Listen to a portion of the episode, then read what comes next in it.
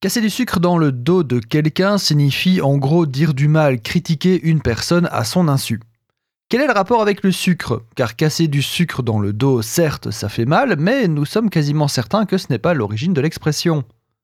En fait, il s'agit d'une vieille expression, ce qui explique pourquoi elle sonne si étrangement dans nos oreilles modernes. On disait autrefois se sucrer de quelqu'un pour exprimer qu'on se moquait de lui, qu'on le mésestime, qu'on le prend pour un idiot. Je me sucre de lui, je me moque de lui. L'expression va mûrir, devenir un argot et prendra le sens de maltraitance. Désormais, sucrer quelqu'un signifie qu'on ne le respecte pas, qu'on le maltraite.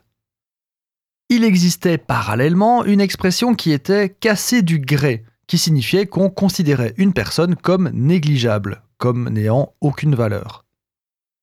Il semblerait, mais on n'en est pas certain, que les expressions ont fusionné et casser du sucre a pris le sens qu'on connaît aujourd'hui, salir la réputation.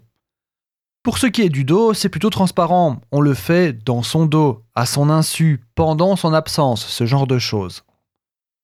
Notez qu'historiquement, jusqu'à la fin du 19e siècle, on recevait le sucre sous forme de gros pains coniques qu'on devait casser soi-même pour le détailler en morceaux.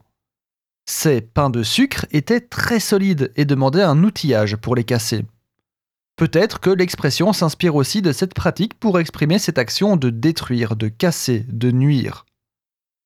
Pour ce qui est du troisième sens du sucre, qui exprime la confiscation, la disparition, comme l'expression on va te sucrer ton permis de conduire, elle viendrait peut-être aussi de cette action, mais rien n'est sûr ni prouvé. En gros, on n'en sait rien pour celui-là. Pour une quelconque étymologie ou sens du terme, on pourra sucrer.